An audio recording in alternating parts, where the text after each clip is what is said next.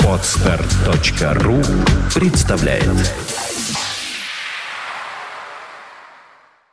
You're listening to Internet Radio Fontanka FM. Экипаж на Фонтанка FM. Ну какая же это заставка? Это хаос какой-то. Я тебе расскажу, что обозначает каждое из этих слов. Что на самом означает? Деле там все очень понятно и все элементарно. Расшифруй. Как-нибудь обязательно разберем. Вот, на самом деле, давай начнем, наверное, по традиции с авиационных новостей. Сегодня у нас была заявлена тема в анонсе. Мы, конечно, будем говорить про печальные события, которые случились на востоке Украины в прошлый четверг. Про Boeing 777 авиакомпании Malaysia Airlines. Ну, ты знаешь, я бы их даже назвал не печальными, а гнетуще тревожными, потому что тут уже как бы не до печали, все очень серьезно, и уже надо что-то делать со всем этим. В первую очередь они все-таки были печальными, конечно, для тех родственников, этих людей, которые летели. Ужасными они были, да. Трагическими абсолютно, но для нас, людей, которые не имеют прямого отношения к этому, конечно, они, скажем так, предвещающие грозу и что-то непонятное, что-то тревожное. Вот. Но прежде чем говорить об вот этом произошедшем, мы сначала поговорим об авиационных новостях, которые случились сегодня буквально, вот, за несколько часов. Тоже, в общем... Да, так получилось почему-то, что вот буквально эта неделя началась с каких-то печальных абсолютно событий в авиационной сфере. И были, конечно, и радостные, но больше всего привлекает внимание плохое, поэтому, к сожалению, придется в первую очередь говорить о нем. Но сначала из разряда срочной новости, буквально новость последнего часа. В Тайване во время посадки захода на полосу самолет авиакомпании TransAsia, региональный самолет ATR-72, врезался в жилой дом. Он совершал рейс G-222 из Гассюна в Пенху, вот два таких небольших населенных пункта. А что за самолет? А Тер-72 — это региональный самолет, турбовинтовой, то есть вот с пропеллерами, чтобы ты понимал. То есть небольшой самолет? Да. Как он умудрился не вписаться в полосу? Всего 58 человек у него на борту было, включая экипаж. Твои предположения, что это? Ну смотри, здесь рано, опять же, какие-то прям сейчас делать версии, там, да, высказывать и так далее. Там по-любому будет проводиться расследование. Но вот из тех, опять же, данных, что мы имеем прямо сейчас... Кстати, вот тут, к слову, да, о том, что когда случается какое-то конкретное летное происшествие, которое вот на поверхности, не связано ни с какой там политикой, то вот тут я отмечу, что данные все были получены буквально в течение часа после вот этой авиакатастрофы, то есть сразу налицо понятно, кто, где, откуда, как и почему. В общем, обстоятельства там довольно очевидные в каком-то плане. Дело в том, что в этом районе сейчас бушует тайфун Матмо, или Матмо, вот как-то так он называется, и, соответственно, сложные метеоусловия, плюс это было... Сильный ветер, да? Да, было темное время суток, и самолет, собственно, при первой попытке не смог зайти на полосу, ушел на повторный заход, и во время повторного захода, к сожалению, он уже рухнул на жилые дома. На борту. Не могло быть такое, что его порывом ветра как-то вот сбило. Вот теперь вот все, что дальше касается, это уже в области расследования, это уже должны сказать эксперты, что случилось, то ли пилоты потеряли ориентацию в пространственную, собственно, в воздухе во время захода, может быть, они не увидели землю и решили, что слишком высоко идут, то ли, может быть, это неожиданный порыв ветра действительно, может быть, это какой-то технический отказ, может быть, это отказ навигационного оборудования в плане того, что в аэропорту, куда он садился, скорее всего, был заход по системе ILS, то есть инструментальный заход, когда когда видно по специальному прибору заход по курсу и по глиссаде, то есть по траектории снижения. Возможно, вот именно в самом навигационном оборудовании, которое либо установлено в самолете, либо установлено в аэропорту, произошел какой-то сбой, и самолет пошел по другой траектории. В общем, это основные такие общие версии. Здесь нельзя говорить, что вот какая-то из них верна. На самом деле говорят всегда, что когда случается что-то подобное, то это всегда совокупность факторов, поэтому... здесь может быть все что угодно вот из этой области. Говорим о том сейчас, что уже точно известно, на борту было 58 человек, из них, это причем максимальная загрузка этого самолета, это небольшой региональный самолет, из 58 человек 4 человека это экипаж, то есть 2 пилота и 2 стюардессы, из 54 пассажиров 4 дети. Что, все погибли, да? Из вот тех людей, из тех тел, которые были найдены на месте крушения, это нужно понимать, что это не только пассажиры самолета, но и те, кто находился в жилом здании. Известно, что 51 человек погиб, еще 7 получили ранения.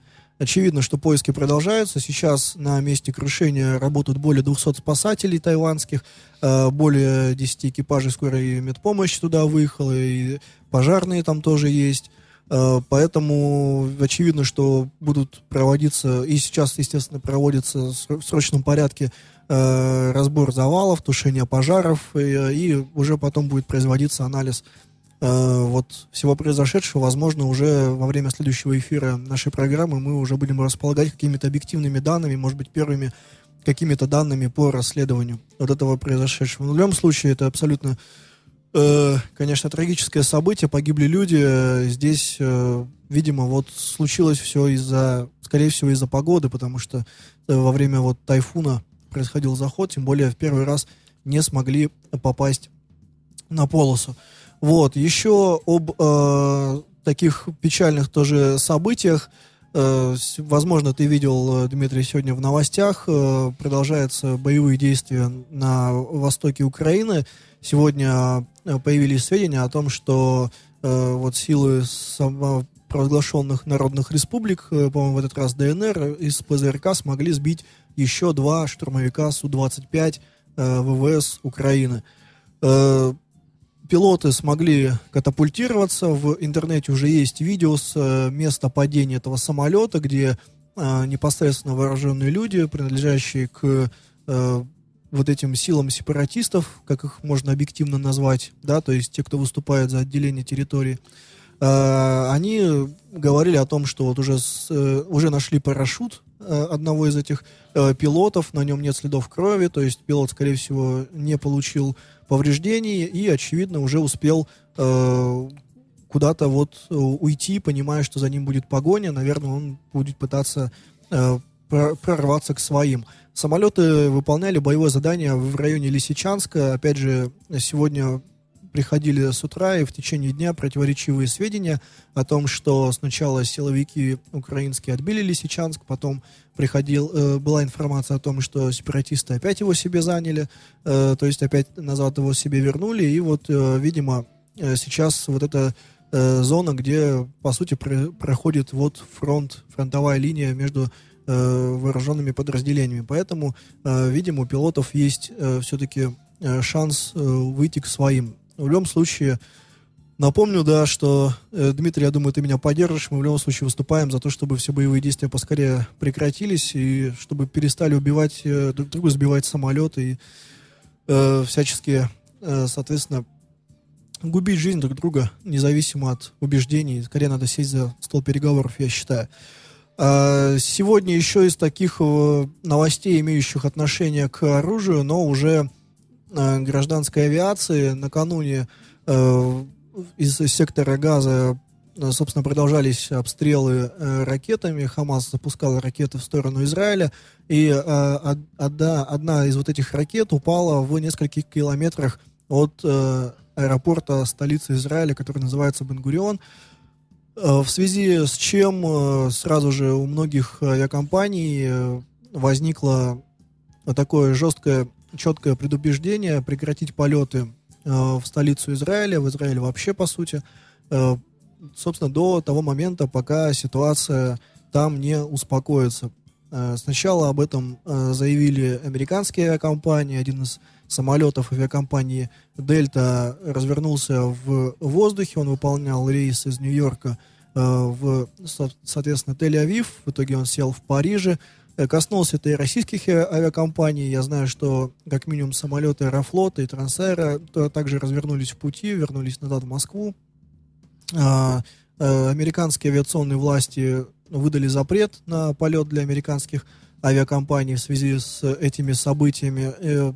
крупные авиакомпании по всему миру во многом этот запрет поддержали. В частности, Air France заявлял о том, что тоже не будет летать, пока ситуация не стабилизируется в этом регионе. Российские авиакомпании также говорили о том, что пока приостанавливают полеты. Я знаю, что сегодня все-таки некоторые российские авиакомпании возобновили полеты. В частности, авиакомпания «Россия» из Москвы совершила утренний рейс в Тель-Авив. Насколько я знаю, все успешно, все безопасно, слава богу, произошло. Также авиакомпания «Аэрофлот» продолжила сегодня два рейса, которые вот в 3 часа и в 3:10 дня вылетели в Тель-Авив. Между тем, авиакомпания «Transaero» заявила, что пока все-таки не будет продолжать полеты, все-таки подождет, пока будет развиваться ситуация. И авиакомпания «Ter» сегодня также сказала, что пока на время приостанавливает полеты вот до того момента, пока действительно ситуация не стабилизируется. Интересно в этой связи реакция бывшего мэра Нью-Йорка Майка Блумберга, который сегодня днем вылетел из Нью-Йорка в Тель-Авив, заявив, что вот этот запрет на полеты в Израиль на самом деле является ошибочным шагом, потому что таким образом весь традиционный, скорее, скажем так, больше цивилизованный, наверное, мир он таким образом поддерживает и как бы подтверждает, что вот действия этой группировки Хамас, они действительно имеют большое значение. Он говорит о том, что не нужно этого делать, и таким образом своим примером пытался показать, что вот все-таки нужно туда летать, несмотря на такие, по его мнению, незначительные факторы, которые могут мешать безопасности. Вот такие у нас авиационные новости, во многом, наверное, тревожные, но я надеюсь, что все-таки в скором времени ситуация стабилизируется, не может быть все время плохо. Вот, Дмитрий. Да.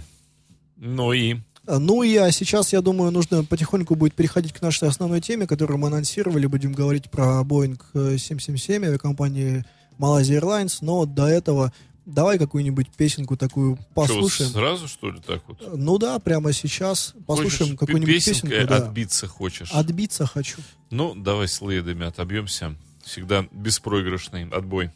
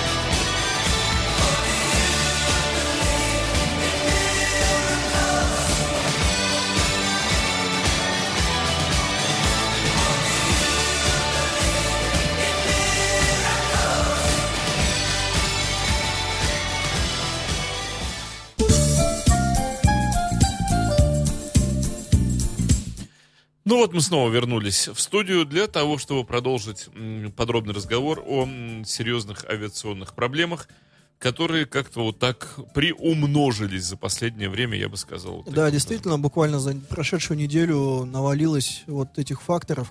Конечно, самая сейчас обсуждаемая тема в авиационной сфере — это Boeing 777-200 авиакомпании Malaysia Airlines, который совершал совместный рейс MH017 авиакомпании Malaysia Airlines и KL4103 авиакомпании КЛМ из Амстердама в Куала-Лумпур. На его борту находилось 298 человек, из них 15 членов экипажа, из числа пассажиров порядка 80 — это дети.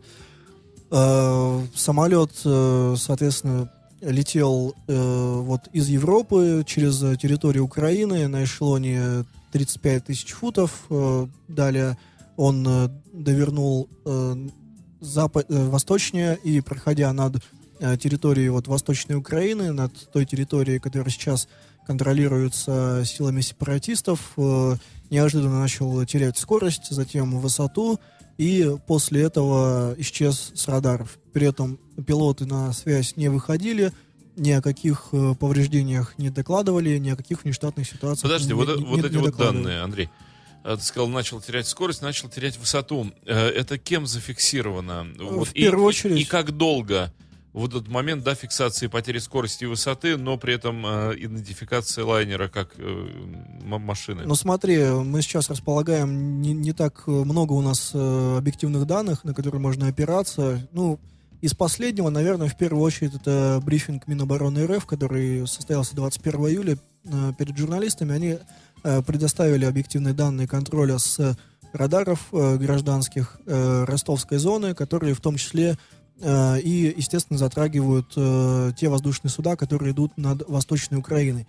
В частности, они демонстрировали метку вот этого судна воздушного Боинга, и там было четко видно, что скорость сначала у него была 911 км в час, потом она стала 903, потом 900, потом 800, резко 500, 300, начал терять высоту, и потом метка пропала с радара. То есть... Мне просто интересно, по времени вот это сколько занимает? По времени это было довольно быстро, то есть это произошло, ну, если, опять же, они на самом деле не говорили, в реальном ли времени они показывают данную информацию, они могли просто ускорить, чтобы это не длилось так долго. Но если это было в реальном времени, то это произошло буквально за считанные минуты, то есть это минут 5 буквально, что говорит... возможно, о том, что самолет буквально там распался на части, развалился на части в воздухе, как, по крайней мере, какой-то большой фрагмент у него отвалился, что-то вроде крыла, например, после чего он точно не смог никаким образом продолжать полет. Ну вот, о версиях мы поговорим чуть позже. Сейчас вот, да, опять же, об объективных данных. В итоге обломки самолета были найдены на Восточной Украине, рядом с населенным пунктом Грабово. Здесь уже в интернете распространяется множество фотографий, где видно повреждения, которые вот у этих обломков, они напоминают, ну, что-то такое, знаешь, как если бы из большого-большого дробовика выстрелили по этому самолету. Естественно, говоря о дробовике, я не имею в виду там оружие, которое люди переносят, да, это вот имеется в виду принцип попадания, то есть это множество мелких осколков, множество мелких частей, которые просто прошивают вот этот самолет, как шрапнель. Вот. Если говорить о ракетах, которые, в принципе, работают по целям таким образом, то здесь, в первую очередь, конечно, это ракеты зенитных систем.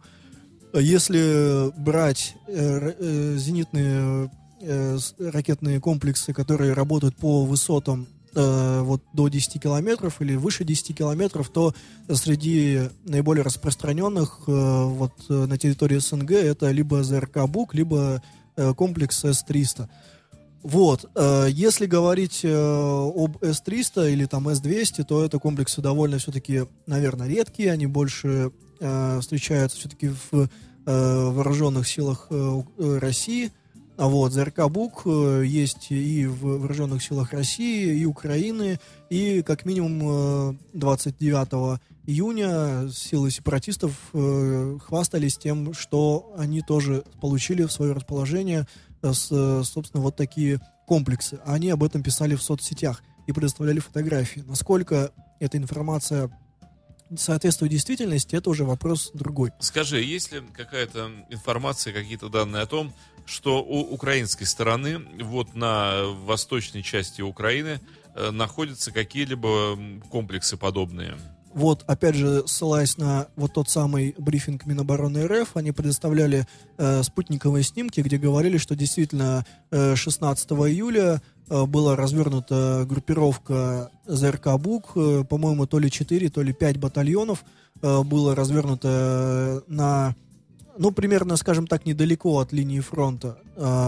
Для чего они были развернуты, непонятно, да, действительно непонятно, потому что, как известно, у сил сепаратистов авиации нет никакой вообще. То есть против кого они могли быть направлены, неизвестно. По одной из версий, вот сейчас мы вступаем на зыбкую почву версий и предположений, которые вообще на самом деле дело неблагодарное, и высказывать их по-хорошему не стоит до окончания международного расследования. Но... Ты же понимаешь, что все-таки любопытство, оно, опять же, почти неконтролируемо, и есть большая тяга каким-то образом проанализировать, осознать, понять вот те факты, которые представлены, бродят по сети, хотя и вполне возможно, что большая часть из них не является достоверной. Но, окей, если опираться хотя бы на ту информацию, которая была представлена на брифинге Минобороны РФ, все же официальный источник, как-никак, то там говорили о том, что вот действительно такая группировка ЗРК «Бук» с украинской стороны была развернута. В том числе говорилось о том, что резко к 17 июля возросло количество работающих РЛС, которые отслеживали воздушное пространство Украины, там вплоть до 9 станций. Чьих? РЛС Украины, которые именно следили за воздушным пространством, вплоть до 9 станций. То есть они так постепенно росли, там где-то, если не ошибаюсь, по цифрам, то, ну, там на самом деле не суть по цифрам точно, что вот 17 числа было 9 станций работало, а до этого там вроде как сначала за день до этого было 7 станций, еще за день до этого было там 6 станций, еще за день 5 станций, а вот после 17 июля, когда вот эти трагические события произошли, то степень активности вот этих станций она резко упала, там на следующий день буквально всего 4 станции РЛС работало, и далее не более 2-3 в день было активно. Вот. Если говорить о том, что все-таки ЗРК «Бук» со стороны Украины действительно были развернуты, по крайней мере, на этом настаивает Минобороны РФ, предоставляя спутниковые снимки о том, что сначала вот эти установки были вот, по одним координатам, спустя сутки они были передвинуты в другое место, спустя еще сутки они вообще исчезли там, и были передислоцированы куда-то там на запад, совсем далеко. То есть почему такие маневры, неизвестно, непонятно, в чем тактика. Вот. То вот такую интересную версию я встречал. Якобы, значит, на самом деле самолеты истребительной авиации были и со стороны России, и со стороны Украины. Скажи, пожалуйста, есть данные... Много писали о том, что рядом с этим самолетом незадолго до трагедии был то ли один самолет, то ли два военных самолета. Что да, я об этом расскажу. Сейчас сначала вот про эту версию закончу. О том, значит, вот есть такое предположение, которое пока никакими фактами не подтверждено, что якобы и с украинской, и с российской стороны присутствовали военные самолеты, истребители. То есть по факту российские военные самолеты нарушили воздушное пространство Украины, вторглись на территорию Восточной Украины и там баражировали. И поэтому были развернуты комплексы ЗРК как со стороны Украины, так и со стороны России. То есть одновременно с каждой стороны присутствовали как истребители, так и комплексы ЗРК. И вот после этого одна из сторон, соответственно, ошиблась и вот приняла этот пассажирский самолет за истребитель противной стороны и совершила по нему пуск по ошибке. И таким образом произошла вот эта трагедия. Вот такая версия. Естественно, российская сторона полностью отвергает как развертывание систем ПВО, так и уж тем более, да, нарушение воздушного пространства Украины. Также отвергается наличие у повстанческой армии буков. Действительно, да, как только это произошло, сразу же были стерты сообщения из Твиттера, из соцсетей со стороны ДНР, но, слава богу, остались новостные выпуски того же телеканала «Россия», где радостно об этом рассказывали, того же телеканала Life News, где об этом рапортовали с большой радостью о том, что силы ДНР получили свое расположение, ЗРК «Бук», теперь будут его применять по силам вот этих вот нехороших людей с Украины и с Киева. Вот, значит, если продолжать говорить о самолете, о той метке, которую ты говорил, то во время, опять же, брифинга я сегодня буду к нему часто ссылаться, потому что это один из немногих источников объективных данных, по крайней мере, из официальных источников, да, то есть официальная позиция. По крайней мере, данные сами, ну, у меня лично не вызывают сомнения, потому что, ну, это действительно вот так и было. Другое дело, как они интерпретируются. А вот, здесь мы об этом сейчас и поговорим. Смотри, значит, во время брифинга заявлялись следующие тезисы. Вот, говорили российские военные, вы видите метку самолета, вот этого самого Боинга. Вот она, значит, летит на высоте 33 тысячи футов, его снизили на 2 тысячи футов, то есть на 600 метров. Украинские диспетчеры по какой-то причине, он летел на 35 тысяч, его снизили на 33 тысячи. Вот вы видите, он летит, вот он начинает терять скорость, вот он начинает терять высоту, вот метка пропала с радара. И это в километрах, чтобы было понятно радиослушателям. 33 тысячи, это 10 тысяч 100 метров примерно. Летел, а сбили его на какой высоте? Ну, на этой же высоте было попадание. А ты говоришь 20 тысяч футов. Нет, он до того, как повернуть вот именно на эту восточную территорию, он летел на высоте 35 тысяч. Потом его снизили до 33 тысяч, то есть на 600 метров. И потом он продолжил лететь на 33 тысячах, пока его вот не сбили. Видимо, не сбили. Вот. Я говорю, видимо, потому что все-таки надо иметь уважение вот, ну, понятно. Это еще официально не доказано. Да. Вот, значит, и вот после этого, как метка исчезла с радара, смотрите, говорят российские военные, рядом с ним, в том месте, где метка исчезла, появилась еще одна метка самолета. При этом сведения об вот этой новой метке не могут быть получены. То есть у него на борту вот у этого воздушного судна отсутствует специальный прибор, который обычно установлен на всех гражданских судах, но обычно которого нет на военных, да, который обычно сообщает принадлежность непосредственно этого воздушного судна. Вот. И, соответственно, сообщает там данные о скорости, высоте, позывном и так далее.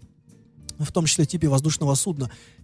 Вот, но когда они об этом рассказывали, они, значит, сказали, что вот в тот день, вот в это время российские радары, с которых мы сейчас видим информацию, они работали в таком режиме, ну, как бы скажем, дежурном, то есть они не были поставлены в усиленный режим, они работали в дежурном режиме, при котором они видят воздушные суда только если те набирают высоту более 5000 метров.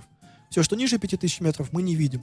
Соответственно, да, если опираться вот на те факты, которые представили наши военные вот перед журналистами, получается, что вот этот самолет стал виден на радарах только когда он поднялся выше 5000 метров.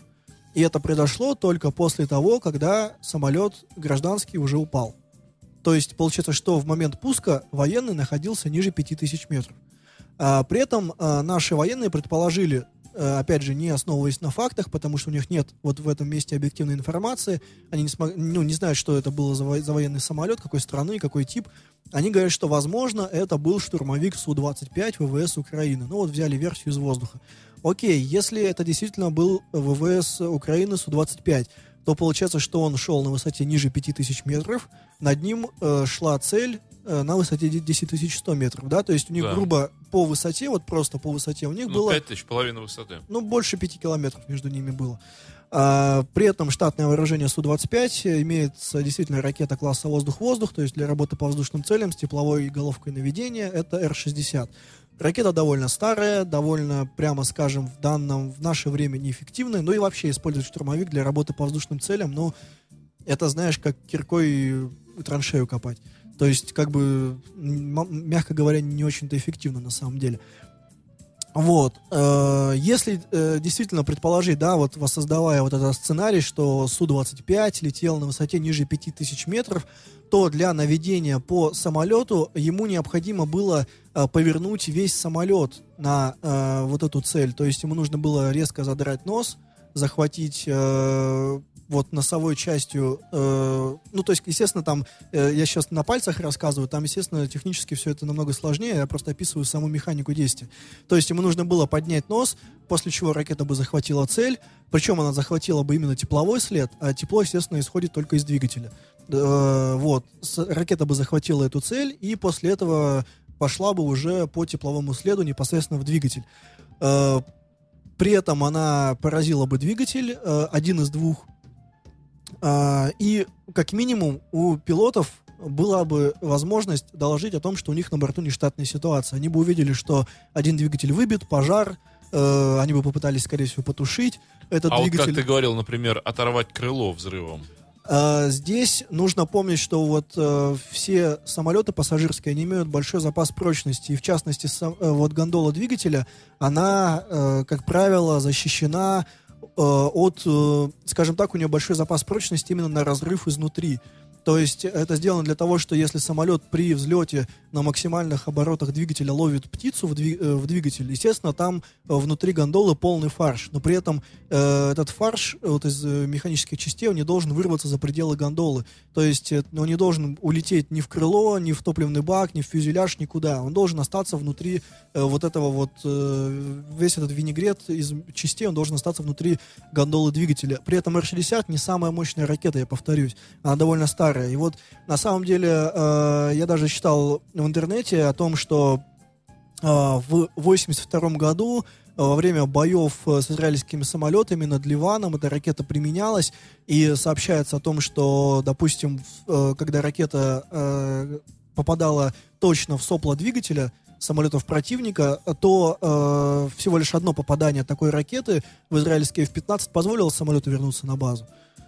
То есть это действительно возможно. Такие факты были. В том числе и F-15, еще один самолет, «Фантом», соответственно, американский, тоже были случаи, когда он возвращался. То есть версию с пуском ракеты из самолета, ну, наверное, имеет смысл как-то отложить. Здесь, смотри, здесь нужно все-таки немножко шире смотреть.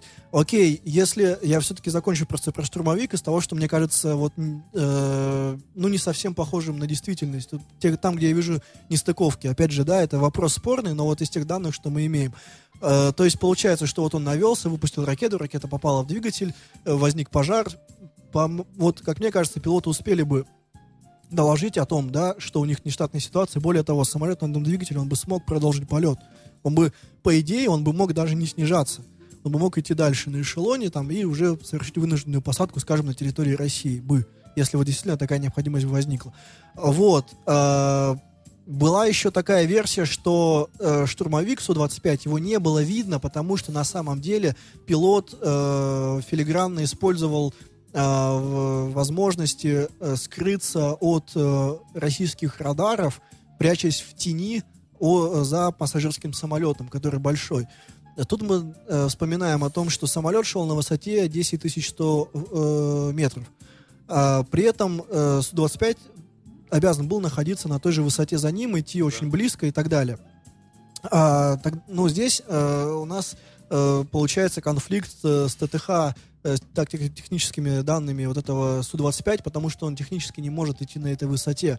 У него практически потолок ограничивается 7000 метров, а при боевой загрузке буквально 5000 метров. Почему они так низко летают над Украиной, почему их довольно часто сбивают разными средствами ПВО? Хотя, на самом деле, почему их так часто сбивают ПЗРКами, до сих пор непонятно. Но это отдельный вопрос. То есть, действительно, были факты, что там кратковременно при большом разгоне он может там себя забросить на высоту 10 километров, но следовать за самолетом какое-то время и при этом выпустить по нему ракету. Ну, и опять же, ну, действительно, если вам нужно сбить самолет, неважно какой, с воздуха, есть для этого истребители. Окей, если это был истребитель, вот это уже другая версия. О том, что это был, скажем, какой-нибудь украинский истребитель, тот же Су-27, такие есть действительно, и МиГ-29, по-моему, тоже есть, насколько я знаю, у ВВС Украины. Вот это совсем другая версия. При этом, возможно ли, что самолеты-истребители именно были в том месте, в то время? Вот здесь все-таки должны сказать ВВС Украины. Ну, вряд ли они скажут, действительно это они. Да. Если говорить о том, какая это ракета, опять же, да, если это была ракета с тепловой головкой наведения, то, опять же, в первую очередь были бы поражены двигатели. Ну, подожди, были, не были, это же видно все со спутников. Ну, со спутников видно, скорее, всегда то, что на Земле происходит. То, что в воздухе, это почти, ну, нереально отследить. То есть это больше мы в шпионских фильмах можем видеть о том, как вот прям со спутников какие-то самолеты летят. Но на самом деле все же, в частности, и разведка американцев, и другие объективные данные, те, которые мы получаем из интернета, смешно, конечно, говорить, да, и те, которые мы получаем из интернета, говоря о объективном международном расследовании, но тем не менее, мы вынуждены пока опираться. Кстати, на такие факты. Сразу забегу вперед, как ты думаешь, расследование будет объективным? И вот тем выводом официальным, который представит, во-первых, лондонские эксперты, которые прямо сегодня уже изучают черные ящики, и потом вот та комиссия, которая вынесет свой вердикт, можно ли будет говорить, что да, вот это действительно, вот они вынесли вердикт, поставили печать на вердикт, что это 100% вот так. Потому что ведь смотри, вынесут вердикт, и страна, которая будет обвинена, скажет, ничего подобного, вообще ничего не так, и вообще рыбы плыли. И все, и типа и взятки гладкие. Смотри, это мы уже уходим в политику. Действительно, там можно игнорировать любые результаты любого расследования в этом случае. Но если ты упомянул сейчас про бортовые самописцы, которые в Великобритании расшифровываются, и британские специалисты говорят о том, что буквально там в течение 2 суток будут уже какие-то данные, я думаю, что данные с этих бортовых самописцев никакой ясности не дадут. Потому что максимум, что они смогут рассказать, это о том, по какой траектории падал самолет. А на самом деле это не так и важно. О характере повреждений они не смогут сказать. Здесь нужно именно учитывать все факторы. А будет ли это объективным расследованием? Хочется надеяться, что да, потому что слишком много стран в это все втянуто. Да. Это объективное должно быть, я надеюсь, расследование. Но здесь, знаешь, тоже была такая интересная мысль, высказана в интернете, что на самом деле все давно уже известно, и основные отчеты там, спецслужб уже давно положили на стол Путину, Порошенко и Обаме. Я тоже так думаю. А вот какую из версий они потом договорятся согласить, это уже другое дело. И кого они потом все-таки согласятся сдать. Да. Вернемся к повреждениям. Если говорить о тех фотографиях, которые сейчас опубликованы в интернете, много и фото, и видео попало в сеть буквально сразу же, как только самолет был найден, то видно, что, вот я уже сегодня об этом говорил, что множественные повреждения мелкими осколками борта. Похоже на ракету, да? Нет, в любом случае, это какая-то ракета была. Нет, на ракету зенитную. Зенитную, скорее всего, потому что именно зенитные ракеты устроены по такому принципу, как вот если продолжать аналогию с дробовиком, да, у тебя есть дробовик, у тебя есть цель далеко-далеко. Ты берешь этот дробовик, цепляешь к ракете, отправляешь его к цели. Ракета подлетает с дробовиком к этой цели, и дробовик выстреливает в цель в упор. Вот примерно по такому принципу, хотя, конечно, механически, опять же, по-другому, но принцип примерно такой же. То есть ракета совершает подрыв на расстоянии нескольких метров от воздушной цели. Причем эксперты говорят о том, что характер повреждений таков, как будто ракета взорвалась, вот представь себе, слева перед крылом на той же высоте самолета. То есть, в первую очередь, осколки попали как раз в кабину пилотов, почему они не успели ничего сказать, повредили основное оборудование в передней половине фюзеляжа, повредили основное оборудование и, соответственно, поразили левый двигатель. Почему он начал терять высоту? Скорее всего, также были повреждены лонжероны левого двигателя. Возможно, самолет даже потерял этот самый двигатель, после чего и начал резко падать. По этой версии, вот лично мне, вот как мое личное мнение, она, мне кажется, наиболее удобоваримой и наиболее подтверждаемой. Окей, значит, какие ракеты по такому принципу действуют? Это ЗРК «Бук», в частности, одна из. Мы уже знаем, да, что ЗРК «Бук» есть у Украины, у России, и, по крайней мере, ДНР говорили о том, что у них есть. Был ли у них действительно этот ЗРК «Бук», неизвестно. Но фотографии Они об этом размещали и хвалились. Ну, Украина же предоставила фотографии, снимки разведки и так далее о том, как вывозили оттуда с рычником этот Бук. Видео было, в частности, подвергнуто критике во время того самого брифинга Минобороны РФ. Они говорили, что оно было снято совсем в другом месте, в другое время, и все это неправда, фейковое видео. Причем, что интересно, украинцы на самом деле говорили о том, что буквально, когда эта трагедия уже случилась, они говорили, были заявления о том, что у сепаратистов нет ЗРК Бук. Вот такое заявление от них действительно прозвучало. Здесь тогда ситуация совсем непонятная. Был ли Бук в данном случае? А кто был? Ну, я имею в виду, был ли он вообще у них? Стреляли они из него. Если предположить, опять же, тут вилами по воде, если предположить, что все-таки имел место пуск ЗРК Бук именно с территории сепаратистов, а именно на этом настаивает США, опираясь на данные технической разведки, они говорят, что именно вот с территории сепаратистов была выпущена ракета, которая попала в этот самолет, то почему могло так произойти? Во-первых... Ну, подожди, вот тут маленькая ремарка. Так. На протяжении уже, наверное, нескольких месяцев, может быть, полутора месяцев, я не отслеживал, какая сила в мире день за днем сбивает самолеты на Восточном Украине. Да, по поводу... И хвастается этим, и вот просто подпрыгивает до потолка, и раз за разом, и сегодня тоже. Да, то есть, сегодня ведь, тоже. Ведь заметь, Украина за это время конфликта не сбила ни одного самолета. Но у сепаратистов нет самолетов. Подожди, просто вот украинская сторона не сбила ни одного самолета и не покричала об этом на весь мир. Россия не сбила официально ни одного самолета. Она официально не участвует. Вообще просто вот, мы рассматриваем страны и силы, которые находятся в этом регионе. Ну давай, что тогда Белоруссию возьмем. Белоруссия не сбила самолеты, Россия не сбила самолеты. Только одна сила, это вот эти две, ДНР и ЛНР, которые каждый день сбивают самолеты и прыгают и кричат об этом. Да, я видел уже такую шутку, хотя, конечно, не знаю, вряд ли можно шутить по этому поводу, но, тем не менее, в интернете было о том, что, собственно, за последние, как ты уже сказал, полтора месяца 16 из 17 самолетов над востоком Украины были сбиты сепаратистами. И далее идет цитата, в кавычках, заявил премьер-министр ДНР Александр Бородай. Если это был пассажирский самолет, то это не мы. Да, конец цитаты. Да. Вот, да, действительно, причем в тот самый день, 17 июля, сами же сепаратисты говорили заявили, о том, что они сбили Ан-26.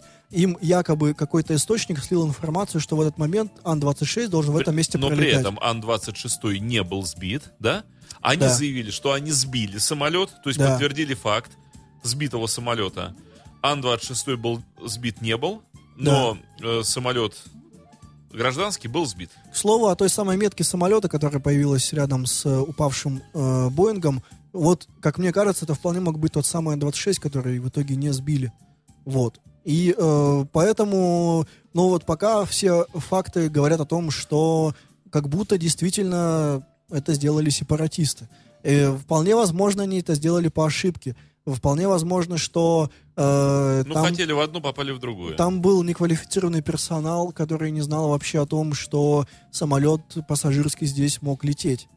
Вот. Причем, кстати, во время, опять же, того самого брифинга Минобороны РФ показывали данные объективного контроля, говорили, что этот самый Боинг, он когда поворачивал по воздушной трассе, он на 14 километров отклонился от воздушного коридора. Причина? Причина неизвестна. То есть он отклонился, а потом стал возвращаться в этот свой коридор, и буквально не долетел он до воздушного коридора, и бабамс, его попала ракета. Вот. Здесь дальше... Вопрос, если бы он летел в своем воздушном коридоре, он бы избежал катастрофы? Но это вероятность. Может быть, да, может быть, нет, неизвестно.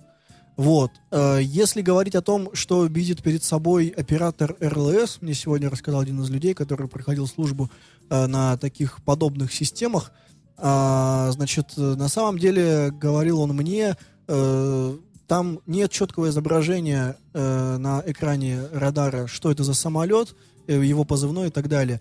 Тип воздушного судна на этом радаре определяется только по высоте и по скорости, то есть среднестатистическая. Метка радара, в принципе, там обычно выглядит как дуга. Если работает система свой-чужой, то дуга — это двойная. Свой, одинарная, чужой. Работала ли здесь система свой-чужой, неизвестно. Вообще умели ли ее пользоваться, включили ли ее, была ли она вообще исправна, вопросы открыты. До сих пор мы этого не знаем и вряд ли узнаем об этом.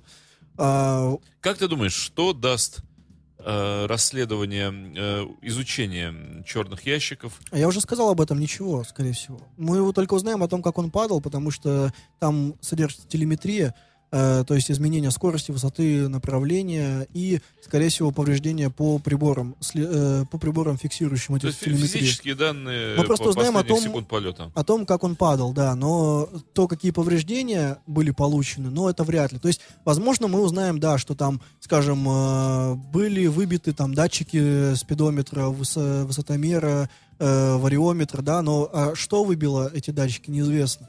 В равной степени могла быть ракета, выпущенная с самолета или с земли. Изучение обломков может ждать 100%. Это уже другое дело. Сопоставление обломков, то есть, знаешь, как обычно там у них на Западе, как происходит расследование самолета, все вот эти обломки их складывают в единый фюзеляж, то есть как будто был бы, если бы был самолет целым. То есть как бы его восстанавливают в том же порядке, все эти обломки раскладывают. И когда уже видят, понятно, что там некоторые фрагменты будут пропущены, да, но все-таки по характеру обломков, по тому, как они деформированы, примерно понятно, какие повреждения, с какой стороны, каким образом получены. То есть там будут и баллистики работать и так далее. Вот, и уже исходя из этого будет понятно, в какую часть фюзеляжа ударила ракета и каким образом она повредила. Опять же, фрагменты ракеты, они ведь тоже остаются? Скорее всего, они не будут найдены. Неизвестно, в какую сторону они улетели. Вот. Но на самом деле, то вообще, как был разбросан сам самолет, указывает на то, что самолет остался почти единым куском после попадания в него ракеты. То есть он до самого столкновения с землей был почти целым. То есть он не развалился. Потому что, да, все обломки лежат примерно в одном месте. Вот. На самом деле, здесь вполне могло быть так, что если там одно крыло оторвалось где-то после попадания, после чего он, собственно, и стал резко терять высоту, то во всем остальном он примерно в одном куске летел. Вот, и уже когда упал, тогда уже, собственно, он и развалился. Вот, поэтому здесь нужно, конечно, все эти данные изучать. Именно по характеру обломков можно понять, а то, что из черных ящиков, из бортовых самописцев, ну, здесь вряд ли что-то. Как думаешь, что еще комиссия может предъявить для вот вынесения вердикта? Для вынесения вердикта здесь, опять же, будут данные, скорее всего, еще не только с российских радаров, но и с украинских.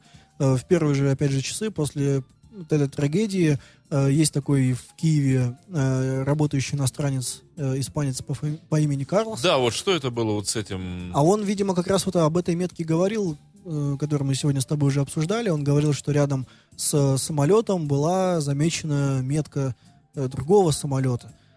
И, по его мнению, это был военный самолет. Вполне, опять же, возможно, это все укладывается в ту теорию, что это был Ан-26. Хотя Карлос посчитал, что это был какой-то истребитель украинский, по его мнению. Вот. Был ли это истребитель, неизвестно. Но, да, вот он скинул такую информацию в Твиттер, что, ребята, там был военный самолет. Вот. В принципе, Твиттер Карлоса, он ведется уже какое-то время. Я его в прошлом году еще, по-моему, читал. Ему не верить смысла нет. Вот, поэтому я его во многом его понимаю, этот его порыв. Вот. Но, опять же, да, никакой сенсации он здесь не сделал. Он лишь дал еще одно подтверждение, что рядом еще кто-то был. Ну, да, был действительно. Никто, собственно... Ну, то есть Америки он не открыл этим? Ну, получается, что так. Еще хотелось бы, наверное, упомянуть абсолютно конспирологические версии, которые в связи с этим были оглашены.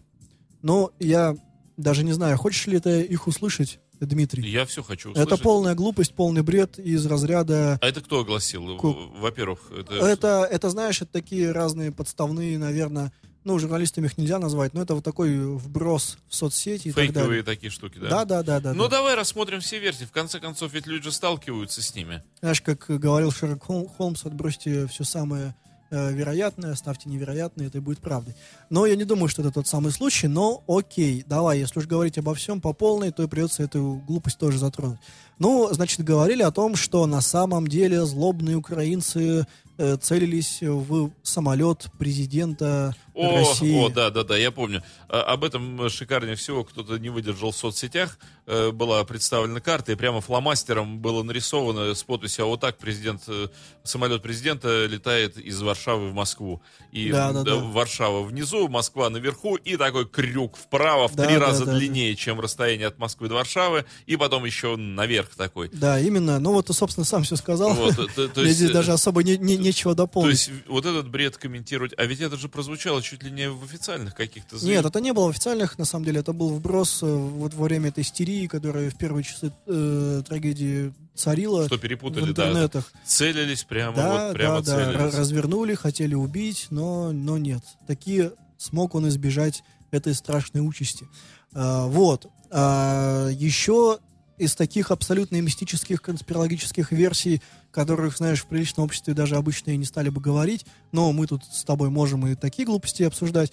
Тут меня должен у тебя поинтересоваться, прежде всего, Дмитрий, смотрел ли ты новомодный британский сериал про Шерлока Холмса?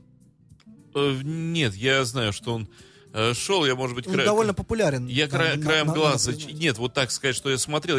Я увидел, но я не смотрел его, да. А я вот как-то умудрился его все-таки посмотреть. Затянуло меня в какой-то степени.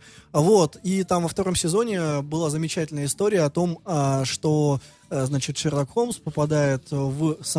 надо тебе сначала сказать, что там все в современном мире. То есть я знаю. Я его видел. Хорошо, я тогда для слушателей поясню, что... не смотрел подробно. Что там такая интерпретация, что в наши дни все происходит и завязано на технологиях в том числе. И вот попадает он в самолет Boeing 747, который стоит в Лондоне. И, значит, предыстория там такая, что террористы хотели взорвать бомбу в самолете, но спецслужбы британские обманули этих террористов, усадили в этот фейковый самолет, который на самом деле летающая полная копия 747, усадили в этот полноразмерный Боинг трупами, телами погибших людей, и хотели запустить его в воздух, чтобы он на взлете взорвался, и, дескать, таким образом никто бы как бы и не пострадал. То есть они были люди все равно мертвые. Ну, и вот, видимо, на базе этого кому-то этот Шерлок Холмс не давал спокоя. Навеял и здесь, да? Навеял и здесь, что, дескать, на самом деле, а помните, в начале года пропал борт Malaysia Airlines с бортовым номером 9ММРО, а вот здесь-то упал самолет с бортовым номером 9ММРД. То есть всего на одну букву и довольно похоже отличается. Так вот, на самом-то деле это тот самый самолет, который отогнали на военную американскую авиабазу, потом тайно переправили в Амстердам, загрузили трупами. Так и буквы-то похожие, это же Ди, это же не русская, да? Я же говорю, да, Ди, конечно. Ди и О, это вообще... перекрасили. Там и прокрасить нечего, там чуть-чуть. Да. Перегнали, значит, в Амстердам, там загрузили вот этими телами, отправили на восток Украины, а там либо это были пилоты-смертники, либо... Бомба.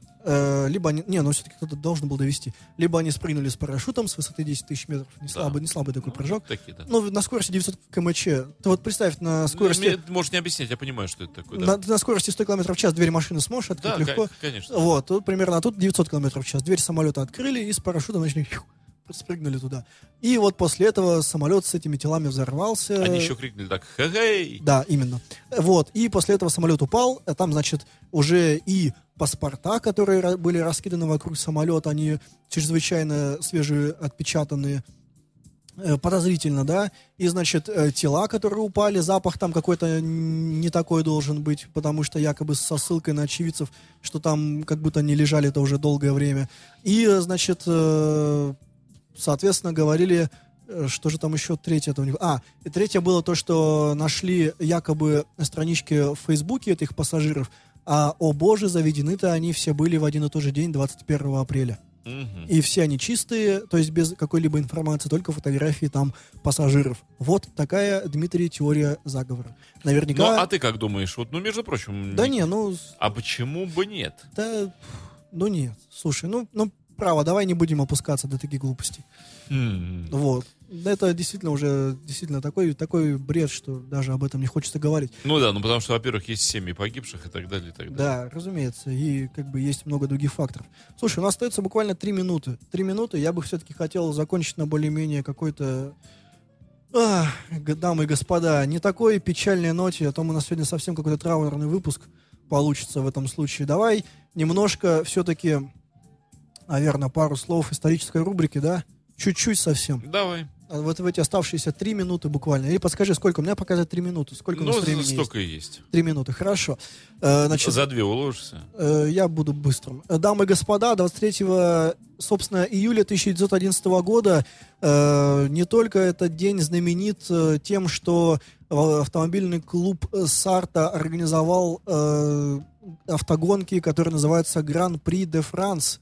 Но и 23 июля 1911 года весьма значимая дата в истории нашего с вами любимого города Санкт-Петербурга, так как именно на рассвете этого самого 23 июля, того самого 1911 года, тысячи петербуржцев собрались на комендантском аэродроме, чтобы наблюдать за стартом первого в России группового дальнего перелета по маршруту, о господи, из Петербурга в самую Москву. Не может быть. Дальний маршрут, очень, очень далеко лететь было. В 3 утра в воздух взлетела ракета, раздался пушечный выстрел, и один за другим в воздух поднялись Уточкин, Лерхе, Янковский, Васильев, Кампос, Ципио, Масленников, Костин, Агафонов и Слюсаренко. На вот таких парапланах, можно сказать, буквально обтянутых там какой-то чуть ли не папиросной бумагой, поднялись они в воздух. Летели сначала до Новгорода, но немногие из них добрались, пришлось вынужденно сесть до этого. И 24 июля в четверть 5 утра единственный Васильев, собственно, первым совершил посадку на Ходынском поле в Москве. Из-за перебоев в работе двигателя садился он уже с выключенным мотором. Поле было освещено большими кострами, его восторженно встречали тысячи москвичей. Расстояние в 725 километров пилот преодолел за 24 часа 41 минуту. Это сколько у него скорости-то было? 14 секунд. Посчитай. Из них 9,5 часов провел он в воздухе. Остальные, собственно, провел на земле, отдыхая, потому что в то время полеты не могли продолжаться дольше. Все равно молодец. Да. Все, у нас времени не остается больше с тобой. Времени не остается. Давление, кстати, в Пулково хотел сказать, в Петербурге падает. Меня вот из-за этого клонит сон. Дмитрия тоже. Держитесь. Будем бодриться, несмотря ни на что. Давление, видимо, продолжит падать сегодня к вечеру. Но всем всего хорошего. Услышимся через неделю, в следующую среду. You're listening to Internet Radio Fontanka FM.